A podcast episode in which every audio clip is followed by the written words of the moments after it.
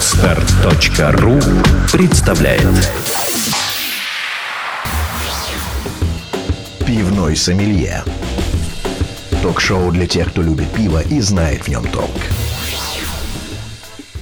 Здравствуйте, дорогие слушатели! В МП3 эфире 25 выпуск вкусного ток-шоу «Пивной сомелье», и он посвящен аромату и благородной горчинке пива, то есть хмелю. Обсудим роль этого пивного ингредиента, изучим процесс охмеления пива и присмотримся к тому, как хмель выращивают за границей. Поводом для разговора послужило путешествие в Америку, которое предпринял один очень интересный пивовар из Петербурга.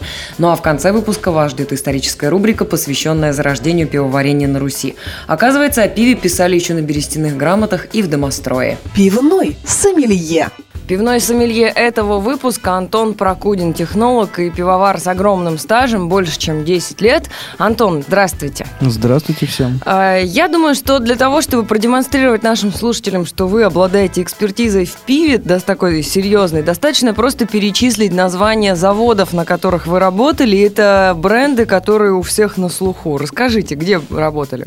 Начало карьеры было э, всем известная Балтика, Санкт-Петербург. Потом это был завод в Великом Новгороде Дека. После этого был завод уже Мини в Санкт-Петербурге. Это Василиостровская пивоварня. И вот э, практически уже год, как э, я работаю на Северной пивоварне, которая, собственно говоря, и зародилась год ну, назад. Ну, как, как несложно не, не догадаться, на севере в Петербурге зародилась. Да, да.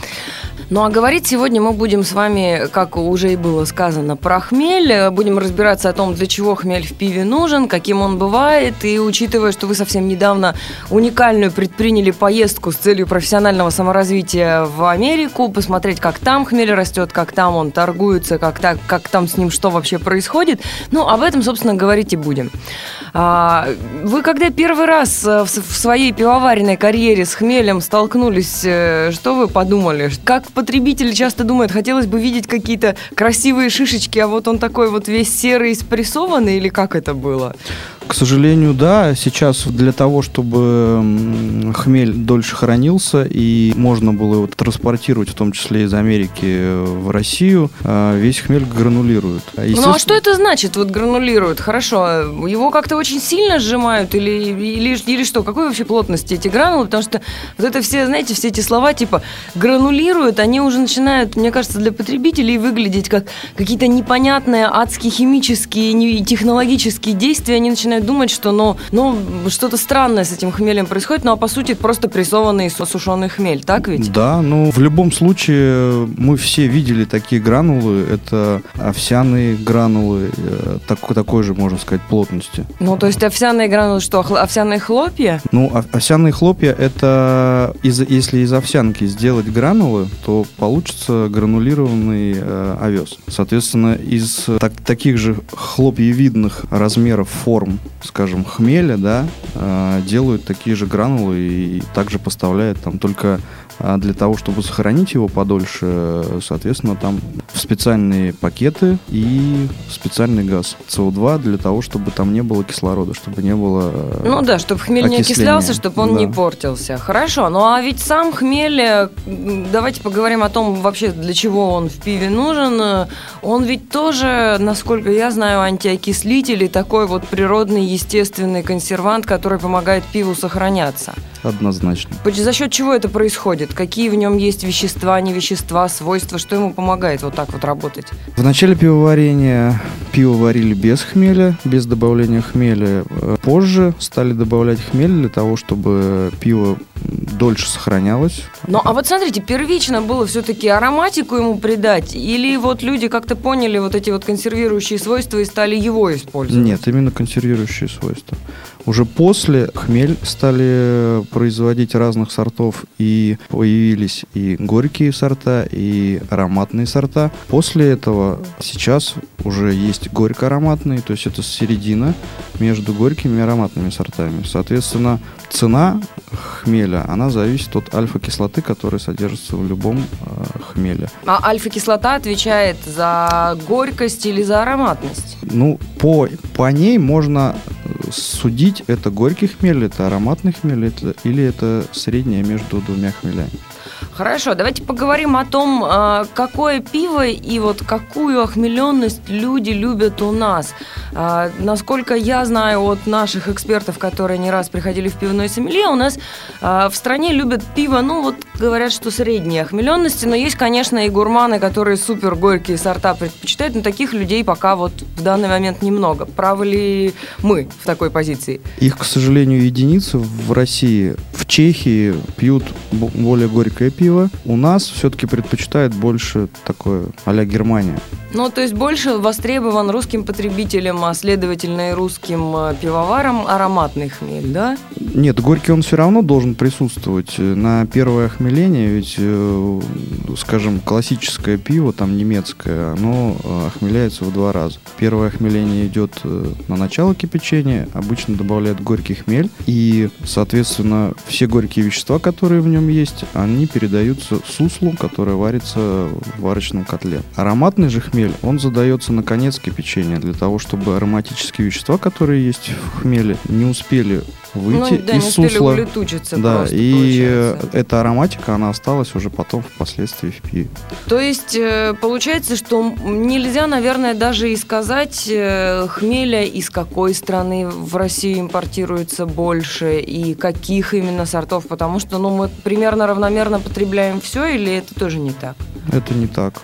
Тогда рас- Больше- рассказывайте, чего везут в Россию, какие хмели любят наши производители и почему так происходит? Наши производители берут э, большую толику э, э, хмеля из Германии, потому что это близко, потому что это качественно и потому что есть э, выбор. Америка для нас далеко, соответственно, та поездка, которая была, она была направлена на то, чтобы российские производители пива тоже обратили внимание на американский хмель, но, к сожалению, так как когда я ездил в данную поездку, это была Василиостровская пивоварня, соответственно, это не большой завод, который будет закупать контейнерами, там, вагонами и так далее. Хорошо, ну а кроме Германии что возят? Я вот знаю, что для некоторых сортов, например, э, чешский хмель привозят. Какие еще в Европе страны, они такие вот э, хмелевые пятна зеленые, решительные на европейской карте? Какие страны активно производят хмель, активно продают? У кого много сортов, кто тоже много экспортирует, кроме Германии? На российский рынок, э, я бы сказал, больше никто. Германия, Чехия – это два основных поставщика хмеля. Есть, я знаю, э, производят э, хмель в Словении, даже во Франции, но на нашем рынке либо дистрибьюторы не хотят с ними работать, либо мы, соответственно, привыкли уже к тому, что вот у нас есть определенный набор хмеля, который мы уже проверили, которому мы уже доверяем, и поэтому работаем именно на них. Слушайте, ну а соблазн-то есть что-нибудь новенькое пробовать, когда вы ну, с теми же новыми сортами экспериментируете, и хочется ли именно на уровне ингредиентов каких-то экспериментов, или, не знаю, есть там 20 сортов проверенных, с которыми вы, которые вы попробовали за всю свою карьеру, и вы так осторожно приращиваете те сорта, которые вы используете? Нет, почему? Мы все время делимся, мы же, скажем, мини-пивоварами Санкт-Петербурга, если так можно сказать. Встречаемся там раз в полтора месяца где-то и каждый раз обсуждаем, там, кто что-то новое попробовал, опять же сварил, и мы встречаемся, пробуем эти сорта. А вы пива. имеете в виду это гильдия пивоваров? Да. Да, то есть Да, да, это вы, вы тоже входите в это объединение. И Да. тоже, если что, мешочек хмеля коллеги подкинете, если у кого-то что-то кончилось. Однозначно. Хмель, солод, дрожжи, ну, кроме воды, скажем так. Ну ладно, воды, у, всех одинаковой навалом. и совести пивовара, которая у каждого своя. Слушайте, но это на самом деле радует, что в Петербурге такое очень сплоченное пивоваренное сообщество, и э, поэтому довольно часто получается, что наши гости, они говорят, а вот вы знаете, у меня есть такой классный коллега, ну, собственно, как мы и с вами познакомились, как раз ваши коллеги рассказали о том, что вы ездили в Америку, чтобы изучить, э, как растет, э, культивируется и продается хмель там. И я так понимаю, вас туда привозила какая-то такая централизованная хмелевая организация, которая хотела продвинуть интересы американского хмелеводства на российский рынок. Это так? Да, именно так. У них каждый год это заведено. К сожалению, сейчас они решили отказаться от этого, но раз в год они со всего света организуют группы. И именно э, в конце августа, начале сентября, когда идет сбор урожая. То есть вы, получается, видели и как э, растет хмель на земле, и как он обрабатывается дальше, ну и наслушались всего про него. Да, мы были на многих фермах.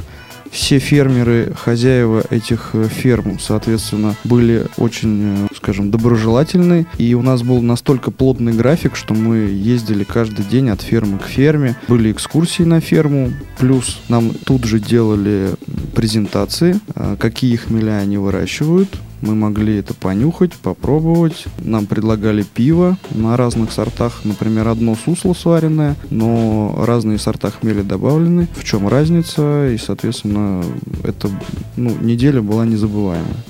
Слушайте, ну тогда нам придется подробно о ней поговорить, поскольку действительно очень много интересных вопросов рождается. Ну, а, не знаю, если вот вспоминать события недавние, э, недавние события там второй половины 20 века, Россия и Америка всегда соревновались в разных аспектах. Э, Кто там первым в космос людей отправит, у кого балет лучше, там у кого Диора, у кого женщины в страшных халатах ходят. Ну, вы понимаете, о чем я.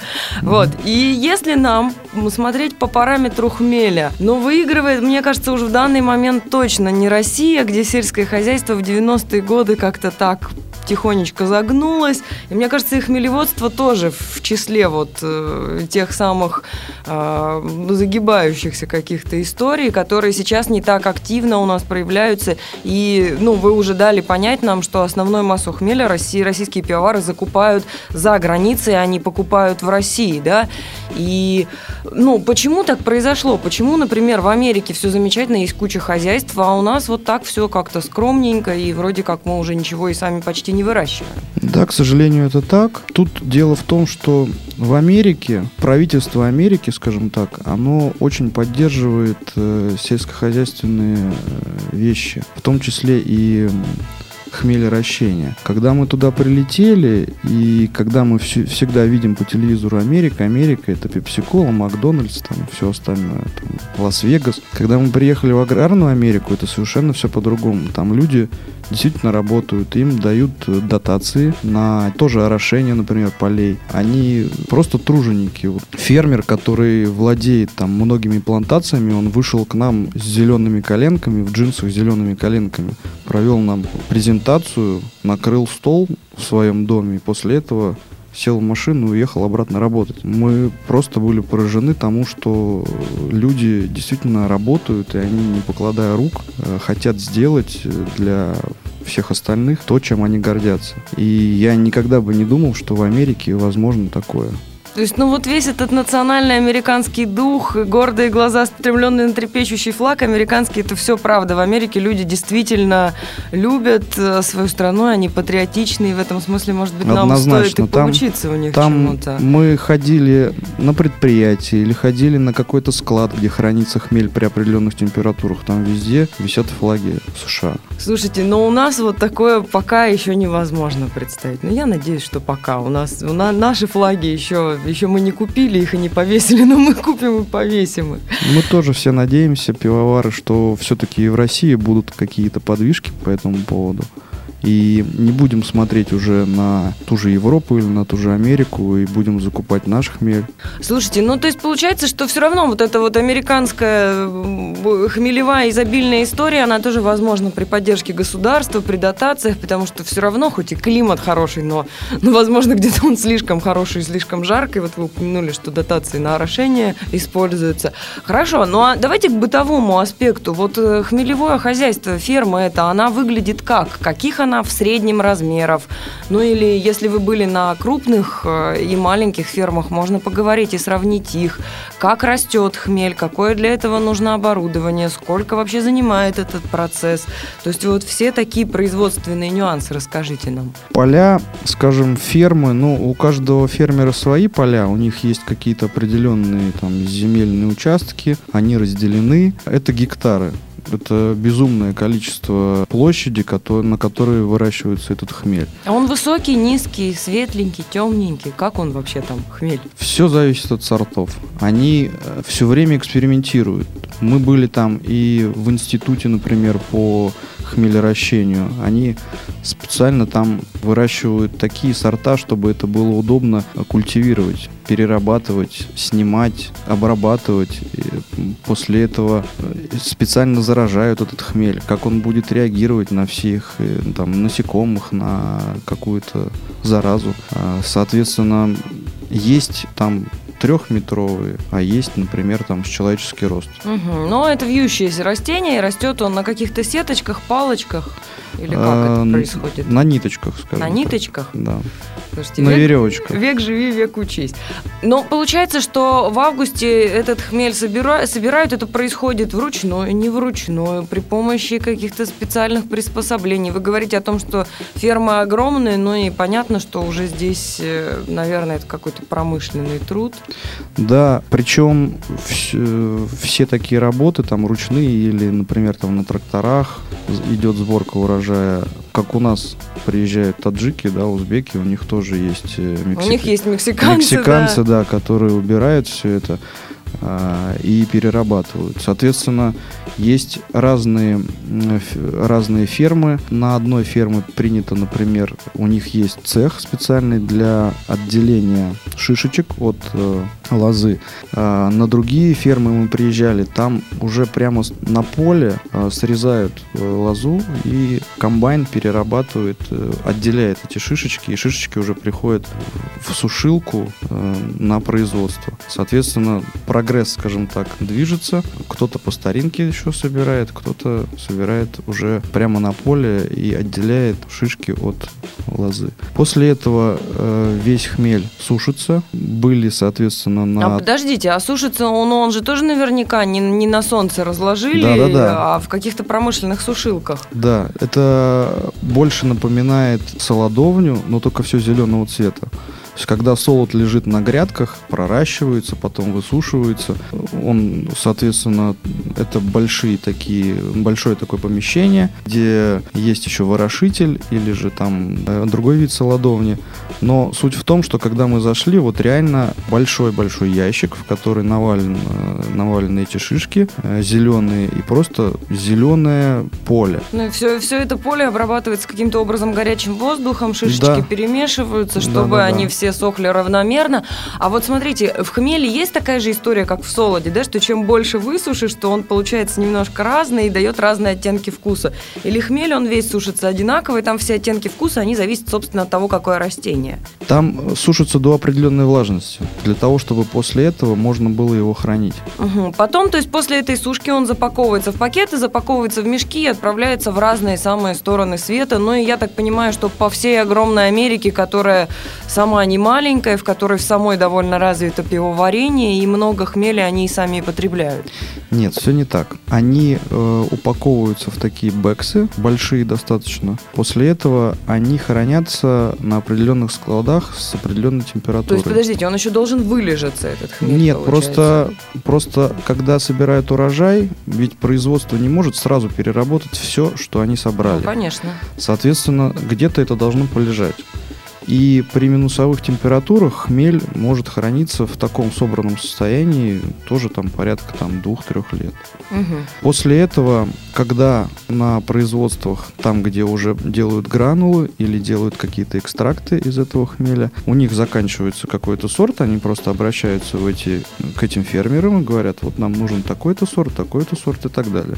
После этого они перемещаются, эти бэксы, дальше на производство. Просто мы должны понять, что фермеры – это фермеры. Конечно же, большим производителям там принадлежат какие-то э, фермерские э, угодья, но есть отдельные люди, которые держат свои плантации и продают это большим производством, которые впоследствии уже делают гранулы и с которыми мы уже потом работаем. Ну и продают их пивоварам. Слушайте, а э, насколько вот как раз фермеры в Америке, они способны там объединяться, чтобы свои интересы защищать? Потому что, ну, согласитесь, что, учитывая э, ту ситуацию, когда есть очень много маленьких хозяйств и много маленьких интересов, но при этом рынку интересно все время закупать там хмель, ну, одинакового качества, например, приемлемого, да, чтобы были соблюдены определенные технические параметры. Вот каким-то, ну, насколько там вот развита вот эта вот вся общность, и для чего еще, кроме того, чтобы пивоваров в Америку привозить и показывать вот все эти процессы, для чего еще объединяются хмелеводы американские? Они как-то, не знаю, там они как какие-то устраивают консолидации, пытаются ли они как-то на рынок влиять, чтобы, не знаю, например, иметь хорошие цены от вот тех э, производителей, которые делают уже гранулированные хмели какие-то экстракты. Как они еще и что, что делают?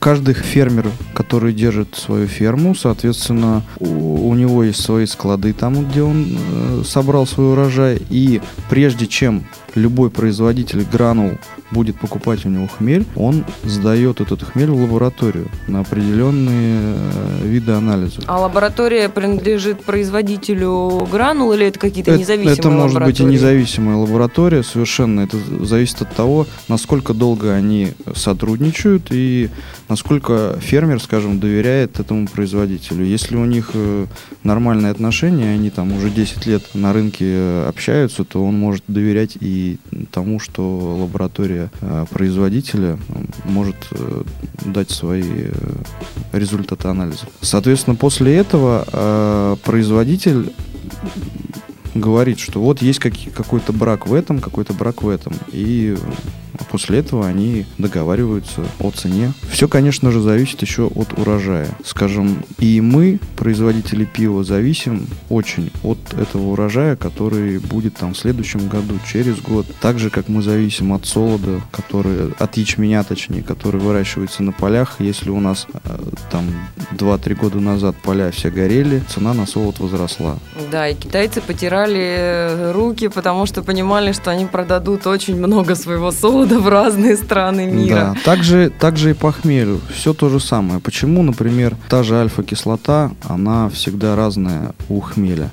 Потому что погодные условия были таковы, что там было много дождей, поэтому она то там, не знаю, то, то 8%, то 6,7%. При этом все время идет разбивка, и в, в спецификации всегда можно увидеть э, ту или иную там альфа-кислоту, чтобы после этого пересчитать, сколько нужно добавлять хмеля в тот или иной сорт пива. Да, чтобы понять действительно, сколько нужно каких ингредиентов, чтобы вкус сохранялся. И вот это вот меня поражало, вот эта история всегда, потому что действительно, если задуматься, ну вот каждый там может по своему, не знаю, огороду или огороду бабушки понять, что не знаю, те же помидоры, которые мы там все выращиваем и понимаем, как они растут, даже если не выращиваем, они же действительно каждый год разные. И ты не можешь каждый год закрутить одинаковые помидоры в банке, они всегда будут разные.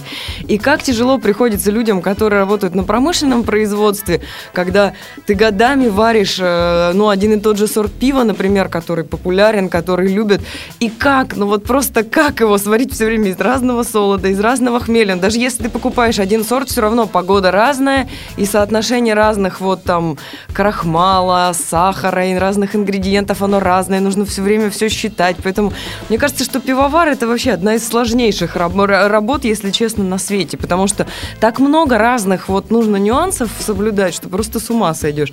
А вы все ходите такие довольные, с такой любовью о своей работе рассказываете, хотя все время должны только считать в столбик, мне кажется. Ну, ничего страшного, люди ко всему привыкают, но если мы отдались этой профессии, значит, мы должны до конца, собственно, ее любить. Мы же не можем говорить, да, я пошел в пивовары, но это так ужасно. Ну, не знаю, я не видела ни одного пивовара, который бы так сказал. Пивовары, они в основном такие все. Мы сварили новое пиво, оно такое! Ну, конечно, не увидите. Потому что это все равно здорово. Ну вот, кстати, мы с вами начали говорить про собственное пиво, и вы упомянули о том, что в Америке вы успели ну, попробовать э, локального пива, посмотреть на него, какое оно. И это хоть и не основная тема нашей программы, но я думаю, что упомянуть для наших слушателей о том, какое пиво популярно в Америке, поскольку Америка это страна с очень развитой культурой потребления пива, с очень развитым локальным производством, с огромным количеством крупных заводов. Но у меня просто, я не могу не затронуть этот вопрос, поскольку он действительно интересен. Итак, какое пиво любят американцы? Мы были на двух предприятиях. Одно, скажем так, такое среднее и один мини-пивзавод. Соответственно, на мини-пивзаводе мы были просто, ну, скажем так, удивлены тому оборудованию, на, на, на котором работает этот пивовар. Во-первых, там, ну, все по-простому. Человек вышел, пивовар, в сапогах резиновых. Причем так, ну, было, наверное, не знаю, градусов, может, 10-15 на улице. В каком-то фартуке. То есть нету такого, что вот я там пивовар, я хожу там в галстуке, и у меня там все круто. А оборудование достаточно оригинальное, потому что я, например, в России, в Чехии, не знаю, в Германии не видел, чтобы а, фильтр чан был вообще полностью открыт. То есть нет верхней крышки или заторный котел. У нас все-таки там есть люк, куда можно там загрузить солод, загрузить хмель, там, мешалка и так далее. А здесь просто все открыто, пожалуйста, смотри, наслаждайся, как, как будто с кастрюли сняли крышку, и вот, пожалуйста, мы э, производим пиво. Плюсу можно отнести еще то, что они вот как раз, э, когда собирают хмель, они покупают не гранулированный хмель, а покупают именно шишечки. И на этих шишках варят э, оригинальные сорта пива. Что касается, что пьют американцы, там, скажем, Миллер всю вот эту вот штуку не хочется затрагивать, а именно вот такие локальные вещи, ну, конечно, они любят э, Элли. В каждой пивоварне есть практически полный спектр пива, которое производит и в России. Это, Ну, есть- это и портер, это и э, лагер, есть фильтрованные сорта, есть нефильтрованные сорта, но там любят более горькое пиво, чем в России. Ну, получается, что если вот э, не смотреть на различия с горечью, то в целом культура потребления пива в Америке и в России довольно сильно похожа, что пьют много светлого вот этого промышленного пива, которое продается там на розлив в барах и в магазинах, но плюс еще и есть значительное количество мини-пивоваров с разными интересными сортами для потребителей, которые любят поэкспериментировать со вкусом. Ну и, собственно, мне кажется, что, знаете, нет никакого вот этого человека, который пьет бесконечно один только Миллер. Сколько бы ты ни пил Миллер, тебе все равно, мне кажется, хочется пойти что-то отличающееся по вкусу, устроить себе маленькое вкусовое приключение и пойти и выпить портера, который просто совершенно другое оставляет впечатление от дегустации, и, ну, совершенно какие-то иные ощущения. И там тоже нефильтрованное пиво, даже для человека, который постоянно пьет фильтрованное, там чуть-чуть выпить нефильтрованного пива, это, это уже как какой-то такой совершенно челлендж во вкусе, и это очень интересно. Я надеюсь, что там именно так, потому что там мини-пивоварение, оно очень защищено государством в том числе. То есть у них есть тоже свой там союз мини-пивоваров, и, соответственно, государство сказало там большим предприятиям, не надо трогать их, они пусть развиваются своим путем. А если говорить про количество мини-пивоварен, то их э, в России, их в Америке, я так понимаю, гораздо больше, чем в России. Однозначно, да, на порядок. вы- э, у них очень развито мини-пивоварение, но, к сожалению, так как мы э, ездили туда больше по хмелевой программе, поэтому мы э, посетили вот всего лишь две пивоварни. Пиво, которое мы пили и пробовали, оно очень отличалось от того, что пьют в России. Любому человеку, который попробовал бы это пиво, неподготовленный, скажем так, и наш просто потребитель, они бы сказали, нет, мы такое пиво пить не будем. Мы приехали в Россию, стали больше добавлять хмеля, потому что нам это понравилось, и мы хотели показать потребителям, что бывает и интереснее сорта пива, и не нужно пить. И Потребитель уже привык к этому. Ну да, что кроме, кроме фильтрованного лагера светлого есть и кое-что еще. Это Да, но, к сожалению, э, потребитель сразу же определяет это, и мои знакомые, друзья, которые в пивоварении вообще ничего не понимают, но я им приношу, показываю новые сорта пива, они говорят, нет, это, это не наше пиво. Это слишком сложно пока, да? IPA, например, для любого потребителя, он не воспринимается это как пиво. Хотя, например, э, тот же, там, есть много всяких американских сортов э, хмеля, которые позволяют горечь сделать, э, ну, скажем так, приятной. Если кто-то, например, любит грейпфрут, и есть, скажем, сорт хмеля, там, симка, которые, если много добавить, то э, в ароматике и во вкусе мы будем чувствовать, как будто мы пьем жидкий грейпфрут.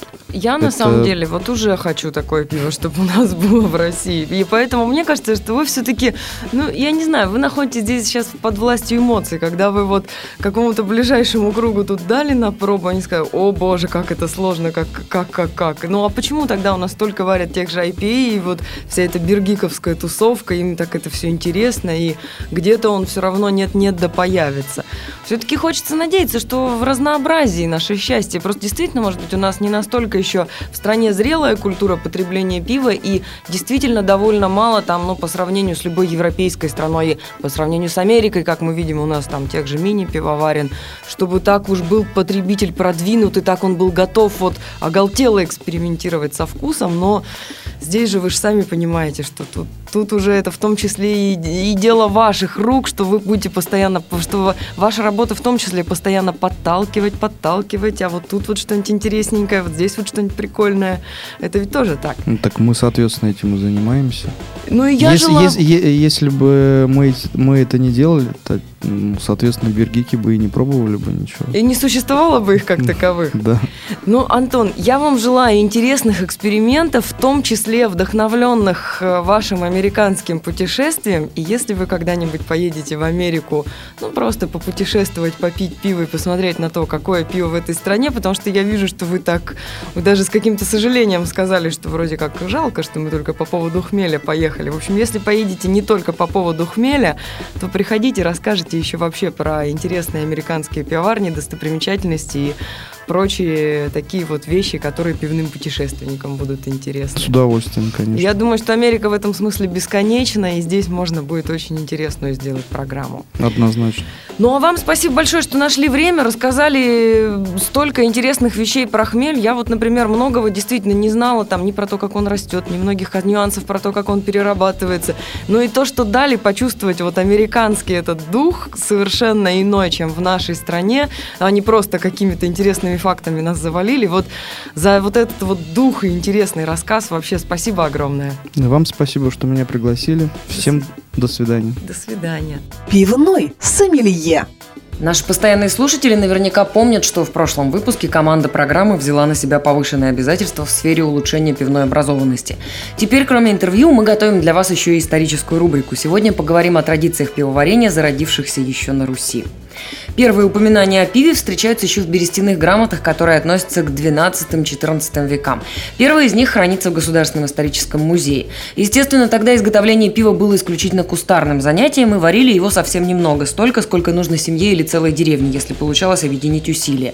Запасы пива, как и другого продовольствия, хранились в погребах и на ледниках. Среди крестьян бытовали два способа варки пива – корчажный, то есть в глиняном горшке и домашней печи, и котловой в большой деревянной бочке или металлическом котле, как нетрудно догадаться по названию. Второй способ характерен для общественного пивоварения, когда жители одной деревни совместно готовили пиво к большим праздникам, отмечаемым всем миром.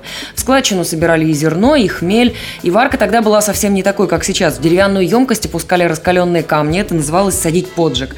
Ну а варили сусло в металлическом котле над костром. Главным покровителем пивоварения на Руси был Николай Чудотворец, поэтому на Николу традиционно варили пиво. Впрочем, это всегда делали по строго определенным дням. Всего на четыре основных праздника в году было разрешено и даже поощрялось приготовление пива. Первое описание технологии домашнего пивоварения содержит знаменитый трактат «Домострой», составленный в XVI веке благовещенским пальпом Сильвестром. Рекомендация о приготовлении пива из солода, муки и хмеля можно найти в третьей части книги, посвященной способам ведения домашнего хозяйства. Так Домострой описывает три сорта пива – ячменное, овсяное и ржаное. В старинном документе есть и стадии производства, которые до сих пор применяют пивовары – затирание, кипячение, промывка дробины и другие. Выдержка из рецепта пива, содержащегося в трактате «Домострой», сегодня звучит, конечно, довольно психоделично, цитирую. «А после всякого пива водой на гущу поливают, воды в загрев ведр с 30 и 40, на, ячную, на ячную гущу и 50 и 60 в загрев взлите». Ну, как сами понимаете, совершенно непонятно, что это, но тогда любая хозяйка могла это прочитать, услышать и пойти готовить, все было ясно. 17 век становится переломным моментом в истории отечественного пивоварения, потому что Алексей Михайлович Романов, отец Петра I, очень пиво любил, и, видимо, это пристрастие передалось наследнику, который активно начал пропагандировать употребление пива на европейский манер. Этот западный стиль царь вводил вместе с картофелем, немецким платьем, курением табака и прочими новшествами, которые, по его мнению, были связаны с правильным западным же стилем поведения. Петр I стал для России проводником европейской культуры производства и потребления пива. Так что родиной промышленного пивоварения можно считать Петербург, где монарх воплотил множество новаторских замыслов. Но об этом мы поговорим в следующем выпуске нашей исторической рубрики. Пивной сомелье. Пишите нам о том, какие темы вы бы хотели раскрыть в ближайших выпусках гурманских и исторических рубрик, а также о том, каких гостей вы бы хотели пригласить в нашу виртуальную студию и на какие темы нужно нам с ними поговорить. Электронная почта указана в шоу-нотах программы на podster.ru. Ну а это было вкусное ток-шоу «Пивной сомелье». Редакция выпуска продюсер Дарья Миптахова, звукорежиссер Данила Евгений, а вела программу Ольга Зацепина. До новых встреч в МП3 эфире. Пока. Пивной сомелье. Сделано на podster.ru